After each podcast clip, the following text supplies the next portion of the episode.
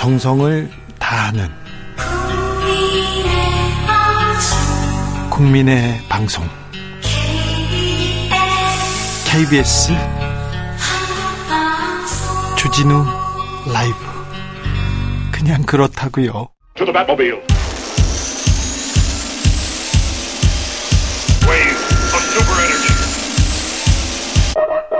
주 기자의 1분 조선은 왜 망했을까? 일본군의 침략으로 망한 걸까? 조선은 아, 안에서 썩어 문드러졌고 그래서 망했다. 일본은 조선 왕조와 전쟁을 한 적이 없다. 일본은 국군을 걸고 청나라와 러시아를 무력으로 제압했고 쓰러져가는 조선 왕조를 집어삼켰다. 조선은 자신을 지킬 힘이 없었다. 국민의힘 정진석 비대위원장의 말입니다. 정진석 위원장의 주장은 일제 때 친일파의 식민사관이라고 학계의 질타를 받았습니다. 국민의힘 내부에서도 비판이 나왔고요. 일본에서 큰 화제가 되었다죠. 일본의 한 중견 기자에게 물었습니다. 그랬더니 아, 그 기자는 일본 총리도 말 못하는 일본 제국주의자들의 주장을 한국의 여당 대표가 해줘서 일본에서 찬사를 받았다. 일본 극우 인사들이 두고두고 인용할 말을 남겼다고 했습니다. 그래서 제가 또 물었어요. 그래서 일본에서 정진석 위원장을 높게 평가하느냐 이렇게요. 그랬더니 바보라고 생각한다. 이렇게 대답하면서 웃더군요. 어제 3.1절 기념사에서 윤석열 대통령 세계사의 변화에 제대로 준비하지 못해 국권을 상실했던 과거를 되돌아봐야 한다고 강조했습니다. 정진석 위원장은 대통령의 워딩 한 토막 한 토막이 옳은 시대 정신을 반영하고 있다고 했습니다. 어, 정진석 위원장과 같은 역사 인식이라면 이건 곤란한데, 어, 이거 분명 일본에서도 비웃을 텐데, 주기자의 1분이었습니다. 동해물과 백두산이 마르고 닳도록 하느님이 보호하사 우리나라 만세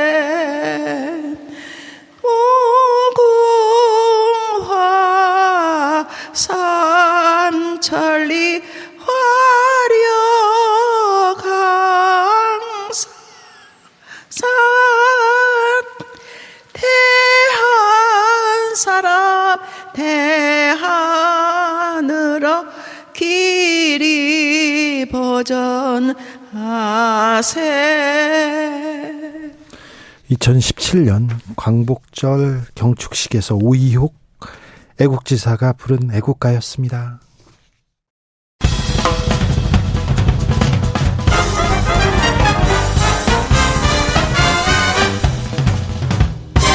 훅 인터뷰 훅 인터뷰 이어가겠습니다.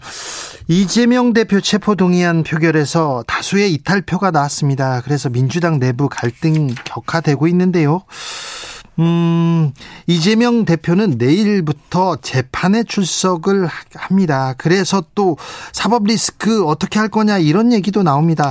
이 후폭풍 어떻게 정리할 것인지 오선 중진 민주당 안민석 의원 만나보겠습니다. 의원님 안녕하세요. 네, 안녕하세요. 안민석 의원입니다. 의원님 왜 스튜디오 안 나오시고 어디세요?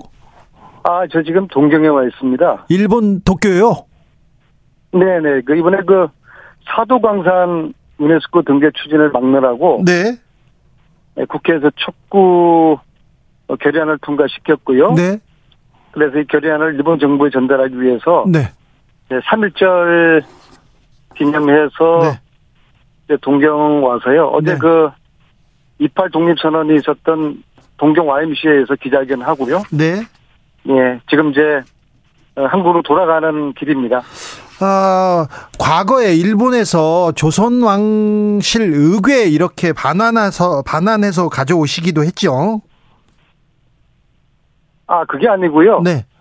어, 문정왕후 어보요. 어, 그렇습니까? 다른 거였습니까? 네네. 아무튼 일본에서 일본 항의하러 많이 가시고 성과도 내셨는데 일본 정부는 뭐라고 합니까? 안민석 의원이 왔다니까 어떻게 합니까? 뭐 긴장할 줄 알았는데요. 네. 어, 뭐 그런 반응이 없고 네. 지금 관망하고 있는 것 같- 같아요. 예. 그래서 이번에 뭐한 분으로 그친 게 그치는 게 아니라 예.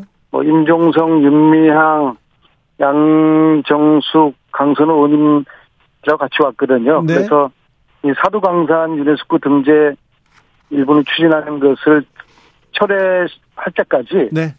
어, 지속적으로 이 운동을 할 것이고요. 네. 어, 곧 이어서 유네스코 본부에 항의 방문도 하러 가고 네. 또 사두 광산 현장 방문도 어, 하면서 예. 어, 우리의 뜻이 간절될 수 있도록 하겠습니다. 많이 좀 성원해 주십시오. 알겠습니다. 3.1절을 3.1절 일본 정부에 항의하기 위해서 일본에 가셨군요. 어제 윤석열 대통령의 3.1절 기념사 들으셨을 텐데 어찌 들으셨어요? 대통령이 말 같지 않은 기념사를 하지 않았습니까? 마- 말은 저는 일본 총리가 가면을 쓰고 3.1절 기념사를 한 줄 알았어요. 네. 윤석열 대통령이 우리가 친일파가 아닐까라고 좀 의심을 했는데 스스로가 친일파임을 고백한 기념사였고요. 또 식민사관주의자라는 음 그러한 의심까지 지금 들게 했고요. 네. 사실은 이게 과연 대통령으로서 자격이 있는 분인가라는 의심이 들었습니다. 이건 국민에게 사과해야 될 아주 심각한 문제입니다. 일본 현지에서 여러분들 만나고 계셨을 텐데 일본 현지의 반응은 어땠습니까? 일본 분들은 뭐라고 합니까? 오늘 뭐 만나는 특히 이제 우리 동포들마다 아주 그 한탄을 하고 한숨을 쉬고 있었고요.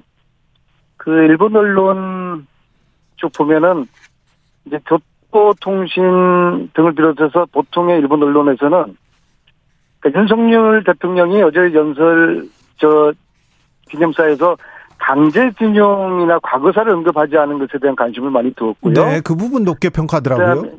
일본 언론은요? 네, 그러니까 뭐 우리에겐 최악의 기념사였지만 일본에겐 최고의 기념사인 것으로 평가되고요. 특히 일본의 대표적인 보수 우익 신문인 그 삼케이 신문이라고 있지 않습니까? 네. 예. 예, 여기는 어, 윤석열 대통령이 강제징용 강제징용 관련된 언급이 없었다는 그런 기사를 일면 탑으로 오늘 내보내고 있더라고요. 예. 요미우리 신문도 그랬습니다. 자, 한일 관계 미래를 향해 가기는 가야 돼요. 개선할 거는 개선해야 되는데 지금 과거사 문제 또 현안에 이렇게 붙잡혀 가지고 아, 근데 아니 주 기자님. 네. 근데 한- 한일 관계 뭐 잘해 보자고 하는 거는 다들 찬성하죠. 그러나 네. 딴 사람도 아닌 대통령이 다른 날도 아닌 3일절에 네, 네. 해서는 안 될 그런 그 이야기를 한, 한 거라고 봅니다. 네, 네. 3.1절 날 이런 얘기가 나와서 그리고 또 과거에 대해서 조금 역사 인식이 문제 를 드러낸다 이래서 지금 여러분들이 여러 곳에서 지금 우려하고 있습니다. 자, 일본에서 대통령이 어떻게 그런 역사 인식을 가졌, 가지고 계셨는지 네, 아, 참으로 저 의구심이 듭니다. 네. 어, 대통령 주변 사람들 중에 그렇게 생각하는 사람이 많은 것 같습니다. 그 정진석 비대위원장을 비롯해서 어, 그분들의 역사 인식은 역사 교육은 어떻게 받았는지도 좀 의문을 갖는 사람도 많습니다. 당 얘기, 없습니다. 네, 네, 당 얘기도 조금 해볼게요. 음. 네. 어, 이재명 대표 체포동의안 다수의 이탈표가 나왔습니다. 민주당에서 어, 이 표결의 의미 어떻게 보십니까? 저는 사실 이탈표가 다섯 표 이내로 봤거든요. 네, 그리고 열 표를 열 표가 이상 이탈표가 나오면은 뭔가 어 조직적인 모의를 한 것이다 그렇게 예상을 했는데 네. 30표 이상 이탈표가 나왔으니까 예상을 뛰어넘는 아주 충격적인 결과로 보고요. 예. 이것은 은밀하게 조직적으로 모의를 했다고 봐야 할 것 같아요. 네. 근데 이제 문제는 의총에서는 침묵했던 그런 분들이 사실은 반란 표를 던진 것이죠. 30명 이상. 예. 비급한 정치라고 봅니다. 비겁한 정치요. 네. 아, 자기의 의사를 이렇게 어, 표현할 수도 있지 않습니까? 표결권이 있는데 찍었는데 이게 반란의 정치라 배반의 정치요? 아니 이렇게 몰래 이런 식으로 숨어서 자기 의사를 표시, 표현하는 것은 네. 이건 사실 제가 볼 때는 이건 국회의원으로서 이거는 상당히 문제가 있는 그런 태도입니다. 시, 국- 국회의원으로 문제가 있다고요? 아 이렇게 침묵하다가 부결표 던질 듯 하다가 네. 이렇게 반란을 하면 이거 당내에서 어떻게 서로 신뢰하면서 정치를 할 수 있겠습니까? 양심에 따라 소신껏 투표했다 이렇게 얘기하는데 이걸 또 반란이다 이거 배반이다 이렇게 얘기하시는데 의총에서 네, 의총에서 소신 발언을 하고 예. 그것을 토대로 건강한 그런 토론을 해서 예. 함께 의견을 수렴해야죠. 특히 지금은 이재명을 구속시키려는 검찰 정권과 총성 없는 전쟁을 하고 있는 시기 아니겠습니까? 네. 어, 이럴 때 반란 일으키고 배신하는 거 이건 심각한 행위죠. 의총에서 소신껏 말하고 이렇게 의견을 이렇게 입장을 개진하면 뭐 여러 또 지지자들 그리고 여러 그 강성 의원들이 가서 비판하고 이렇게 또 문자 폭탄 돌리고 그럴 그럴까봐 무서워가지고 그렇게 말 못한 거 그거는 비겁한 자들의 변명이죠. 그렇습니까? 네. 어 자율투표 하라면서요 민주당에서 자율투표 당론으로 정하지 않았습니까? 그래서 믿었던 도- 도끼 발등 지킨 것이죠. 그리고 사실 좀 지도부가 좀 방심한 측면이 있어요. 보통 중요한 표결 때는 네네 그 표를 카운팅을 하거든요. 네네. 상임위 간사가 나서서 네 상임위원들에게 전화를 돌려가지고 표 단속을 하기도 하고 예. 또 이래저래 지도부들이 나서서 표 단속을 하는데 이번에 그런 게 없었습니다. 좀 방심한 지도부가 방심한 그러한 좀 측면이 있었다. 네. 아쉽습니다. 의원님 이거 하나 물어볼게요. 어떤 그 반명 의원은 대표 앞에서 이재명 대표 앞에서 마태구복음 예수가 십자가에 못 박히는 장면을 읽었다 이런 보도 나왔는데 어, 그렇게 읽었습니까? 어떤 의미입니까? 그게 사실이라고 그러면은 뭐 제가 당 대표였으면은 아주 분노했을 것입니다. 그건 굉장히 모욕적인 것이거든요. 그리고 당 대표 사퇴라는 것은 네. 당원들이 뽑았잖아요. 네. 당 대표를 그것도 네. 압도적으로. 네. 그리고 이제 과거 같았으면은 그 뭐 당원 전당원 투표를 할 만한 시스템이 안 돼 있었는데 네. 최근에는 어 아주 빠른 시간 내에 네. 전당원 투표 저희들 당원이 한 120만 명이 되는데요. 네. 120만 당원 대상으로 아주 단 짧은 시간 내에 전당원 의사를 물을 수 있는 예. 그런 방법이 있기 때문에 그 당원들이 뽑은 당 대표의 진퇴 관련된 문제가 있다면 네. 그것은 전 당원들이 저 투표로 결정할 문제지 네. 뭐 의원 몇 분들이 마음에 안 든다고 당 대표를 그만두라 마라 할 그런 성격은 아니고 그건 월권이라고 생각합니다. 아 그래요. 전 당원에게 당 대표 어당 대표의 진퇴는 어, 전당원에게 물어야 된다. 이 얘기는 어 이거는 뭐 지지자들 강성 지지자들한테 이렇게 어그 뜻만 물어본다 이런 해석이라고 비명계에선 반발합니다. 이 얘기는 어떻게 보십니까? 아니 당원들이 120만 당원이라니까는요. 네, 그 120만 당원 중에서는 뭐 여러 입장을 가진 당원들이 있을 거 아니겠습니까? 네, 네, 예, 그렇기 때문에 그게 굳이 극렬 지지자들만 투표하자는 것도 아니지 않습니까? 네. 음, 그래서 어, 또 그리고 기본적으로 이 당의 주인이 누굽니까? 국회의원들입니까? 네, 이 당의 주인이 국회의원이라고 생각하는 건 착각이에요. 네, 당의 주인은 당원이거든요. 네, 그래서 중요한 문제를 특히 당 대표의 어, 거친 문제만큼 중요한 문제가 어디 있겠습니까? 특히 총선을 앞두고 예, 예, 사실 이런 뭐 사퇴하라는 하라, 하라 말라 이야기 나와서도 안 되겠지만 어, 지금 당 대표의 그, 좀 지도력을 견고히 해야 될 때가 아니겠습니까? 네. 이런저런 검찰은 당 대표를 잡아가려고 하죠. 내부에서는 당 대표를 끌어내리려고 하죠. 이럴 때 당 대표의 지도력을 한번 견고히 할 그런 계기를 만들 필요가 있지 않겠습니까? 아, 네. 그것이 바로 어, 투표. 전당원 투표라고 보고요. 예. 그리고 그거와 함께 당이 지금 계속 그 사법 리스크에 수세적인 방어만 하지 않습니까? 근데 실질적으로 50억 곽상도 아들 무죄라든지 이번에 그 장순선 장순신 그 아들 그 학폭 관련된 네네. 아빠 찬스 문제 이걸로 사실 저희들에게 공격의 찬스가 지금 왔거든요. 네. 그래서 공격이 태선의 방어라는 그런 생각을 가지고 우리가 적극적으로 쌍끌이 특급을 꼭 관철을 해야 됩니다. 그렇습니까? 네, 그러기 위해서 저는 네. 이 자리를 빌어서 제가 이 동경에서 네. 곰곰이 생각을 해봤는데 좀 박원근 원내대표님이 네. 좀 결단하고 행동을 해줬으면 좋겠어요. 박홍근 박홍근 원내대표가 어떻게 결단하고 어떻게 행동해야 됩니까? 그러니까 쌍끌이 특검을 관철시키기 위해 가지고 네. 과거에 드루킹 특검, 드루킹 특검을 관철시킨 김성태 의원의 그 단식 농성 있잖아요. 네, 네. 천막 단식, 단식 농성. 네. 그런 것 이상의 어떤 결단을 하고 행동을 하는 그런 모습을 보여주면 좋겠다. 네. 새가 바람 부는 날 집을 짓거든요. 네. 이런 위기적인 상황에서 박근권 원내대표가 자신을 던지는 네. 리더로서의 헌신성을 보여줄 때 네. 박홍근 원내대표 본인도 지도자 지도자로서 그로서 거듭날 수 있는 좋은 기회가 될 거라고 보거든요. 네.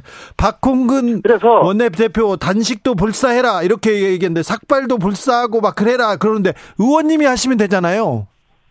저가 아 저도 할저할 의사가 있습니다. 근데 제가 하는 것보다는 네. 당 대표성을 가지고 있는 네. 대표성을 가지고 있는 원내 대표가 예. 뭐 5년 전에 김성태 전 원내 대표도 하지 않았습니까? 네, 네. 그거보다 지금 더 엄중한 사, 상황이고 지금 네. 우리가 죽기 살기로 싸워야 될 그런 때이지 않습니까? 네. 그래서 김성태 의원보다 더 강도 있는 네. 그러한 결단력 있는 그런 행동과 실천을 보여주시라. 네. 그렇게 해서 땅그리 특급법 관철시키고 네. 또 전당원 투표로 이재명 대표의 지도력을 더 견고히 하게 되면은 네. 벚꽃 필 무렵에는 네. 민주당의 시간이 될 거라고 봅니다. 알겠습니다. 의원님. 아, 그런데 네. 아, 김건희 그 다음에 어, 대장동 특검 한다 얘기를 민주당에서 했는데요. 지금 한 1년 반, 2년째 한다고만 하고 왜 못 하는 겁니까? 아, 이거 역시도 전당원 투표할 때 당원들이 한번 의사를 물어서 네. 이 특검법 발의에 대한 동력을 당이 좀, 어, 얻을 수 있는 계기로 삼았으면 좋겠습니다. 알겠습니다. 제가 말씀드리지만 지금은 네. 총성 없는 전쟁이나 다름없습니다. 그래서 네. 당원들의 총의를 모아서 당이 똘똘 뭉- 뭉쳐서 네.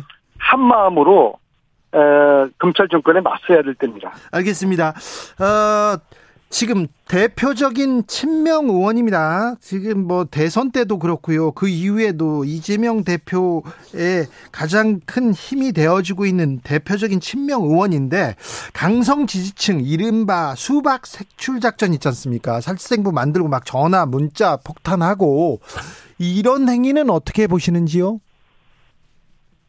저는 지지자들의 이 분노를 충분히 이해를 하고요. 예. 이재명 대표와 지도부가 자제를 요청하고 있지만은 네. 쉽지 않을 것입니다. 그리고 이재명 대표 한 분이 뭐 자제해달라고 그래가지고 그분들의 분노가 멈춰지면은 이건 뭐 공산당이지 않습니까? 그래서 이게 어, 자제시키기 쉽지 않을 것 보고 쉽지 않을 거라고 보고요. 어 그래서 아마도 그 이탈표를 던진 의원들의 의원들이 지금 뭐 배신자로 낙인을 찍혀 있는데요. 근데 뭐 물론 그 중에서는 뭐 억울한 분도 있겠지만은 어, 어쨌거나 지지자들의 분노를 우리 국회의원들이 이해하고 받아내야 된다. 그 수밖에 없다는 생각이 들고요. 근데 한 가지 재미있는 것은 어, 당원 가입이 늘고 있어요.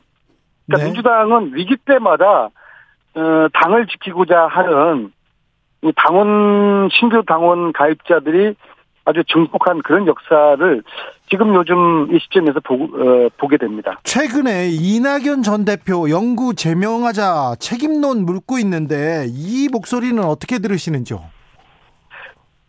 아, 저는 어쨌거나 어, 지금은 예, 검찰 정권과 총성 없는 전쟁을 벌이고 있는 시점에 신명 비명 이런 싸울 때가 아니라고 생각을 합니다. 이제 전쟁 시에는 지금 검찰 정권과 전쟁하고 있지 않습니까? 이때는 이 내부 내부의 그런 이견을 절제하고 똘똘 뭉쳐서 죽기 살기로 이제 싸워야 되고요. 그렇게 싸우다 보면은 어, 길이 좀 열릴 거라고 이제 봅니다. 네. 그런데 뭐 검찰이나 뭐 야당하고 그 여당하고 정부 여당하고 싸우는 게 아니라 지금 당 내에서 이렇게 싸우고 있는 그 내용이 보여서 좀 걱정된다 이런 분도 많습니다. 그런데요. 이상민 의원 잘 아시지 않습니까? 저 의원님도 이상민 의원은 요즘 뭐 요즘은 별로 이야기 안 하고 요즘 별로 안 친합니다. 안 친해요?